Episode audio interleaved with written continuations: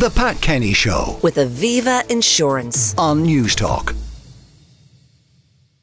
Well, now it's time to talk to Padraic Horkan, he of the Horkan Garden Centre family, who has located himself to Bloom. Good morning, Padraic. Good morning, Pat, from a very chilled-out Bloom. There is no road rage anywhere I am in the 70 acres of the Phoenix Park This morning. Now, you're involved in all of this pre-production, as it were, because the whole thing kicks off with a garden party tomorrow evening, and then it's open for the entire holiday weekend. So how's it looking at the moment? It's hard to say, Pat, but it's actually better than ever. I've never seen Bloom as colourful. They've increased the number of gardens this year from 19 to 22. It's running, as you say, from Thursday right through to Bank Holiday Monday. But the standard of gardens this year is exceptional. Some beautiful gardens and a whole mixture of different varieties of gardens, from seaside gardens to woodland gardens to even Charlie and the Chocolate Factory garden. But there's something for everyone here at Bloom, and a great kaleidoscope of colour, Pat. The huge amount of herbaceous border plants, cottage garden plants, a big emphasis on biodiversity this year. Upcycling and recycling of material seems to feature in most of the gardens. And of course, here at Bloom, you've got all the beautiful gardens and gardening experts and talks right throughout the weekend. But of course, Rudbeckia bring all their food experts as well. And there's a huge range of the best of Irish horticulture, fruit, vegetables, and of course, flowers. But some of the gardens that caught my eye, Pat, there's four in particular that I think people should come and see. There's one called Embracing the Elements. It's sponsored by the National Dairy Council of Ireland, and in its heart, it's got the whole farming culture. So it's brought the best of farming to Bloom, and some beautiful plantings, some streams and low walls that celebrates everything that's good about gardening.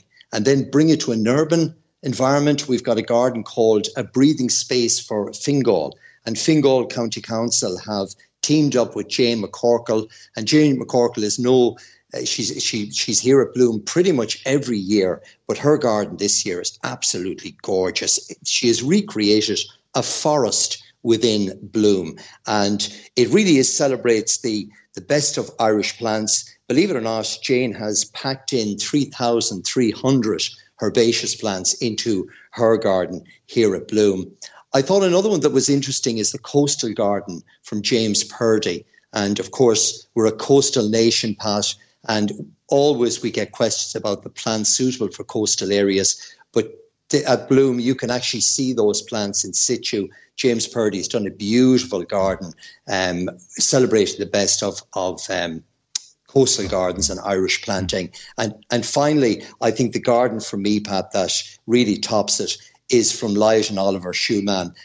They have created, again, another forest garden, but it celebrates children and children being outdoor and playing in the garden, but they've recreated a magical garden here at Bloom. Now, all the judging will happen, I suppose, tomorrow. Will the place be open to ordinary visitors tomorrow before the formal launch?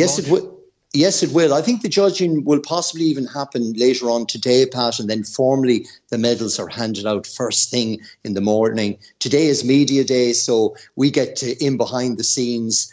It's quiet here at the moment, but there's lots of cameras and media here, so there'll be lots of exposure over the next couple of days. But the judges, I think, will be around later on, and the gold medals and silver and so on will be handed out. Open for business on possibly the best weather for Bloom that it's ever had.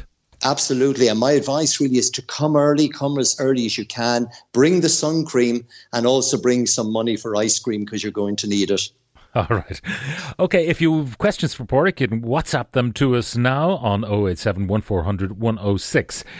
I have a lot of main crop potatoes planted in my garden. For the past 2 years, wireworms have been a huge problem attracted to the potato crop. Is there a safe organic method to control wireworm in potatoes? Yes, there is, and it's called nematodes, and they are available at this time of year. So nematodes are natural parasites that will attack the wireworm and kill it off, and it's very, very safe to use nematodes on all vegetable plants, not just potatoes, but they're very effective at controlling wireworm. Check in your local garden centre, ask them for the nematodes for wireworm. You simply mix them in water, Pat, you apply them to the ridges of potato, and as true parasitic organisms, they'll hunt out the wireworm and kill it away. Generally, wireworm lasts in the soil for up to 4 years before it pupates and matures. So if it's there for the last 2 years, it's probably still there. So apply the nematodes now, and I think you'll have good results. This one, what can I plant in a seaside garden? It's very windy, and of course, salt is the problem.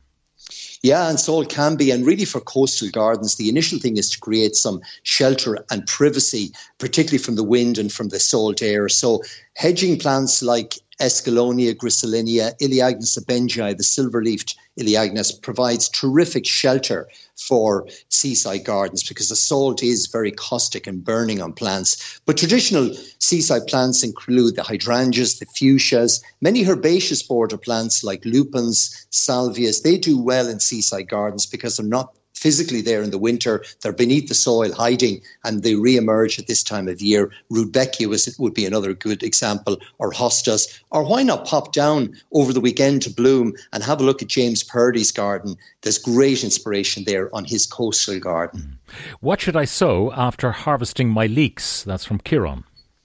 Oh, well, there's such a wide range of vegetable plants to be planted now, Pat. If you go into your local garden centre, I mean, they'll have cabbage and lettuce and kale, Brussels sprouts, cauliflower, all the vegetable plants. There's no better time than early June. And I actually took a look here in the OPW garden. They have a beautiful vegetable garden here right beside Bloom. It's well worth a look, and it's jam-packed with vegetables that you can plant at this time of year that will give you produce right through the summer and through autumn. So there's plenty of time still to sow seed of many vegetable plants like spinach and so on, but also your local garden centre will have lots of vegetable plants to plant now. So it's a perfect time for replanting. I have a weeping willow that is looking very sad, light brown and dark brown spots and wilting leaves.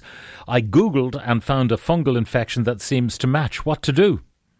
Well, you can go into your pop into your local garden centre and get something like Fungus Clear, which will eliminate any fungal diseases on the willow. It might be a little bit of powdery mildew or a little bit of botrytis on the foliage. Simply mixing the fungicide, mix it in water, apply it to the foliage, and that will see it off.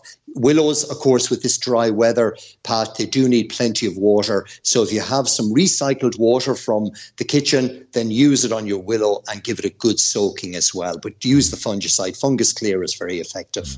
Can you ask Padraic what's going on with my cornus kousa? Leaves curling cornus up. Cornus kousa, yeah.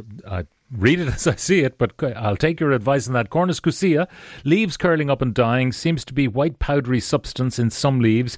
I've treated for fungus with Rose Clear. I'm watering lots. Is it leaf scorch or a fungus? Should I apply bark mulch to help hold moisture in?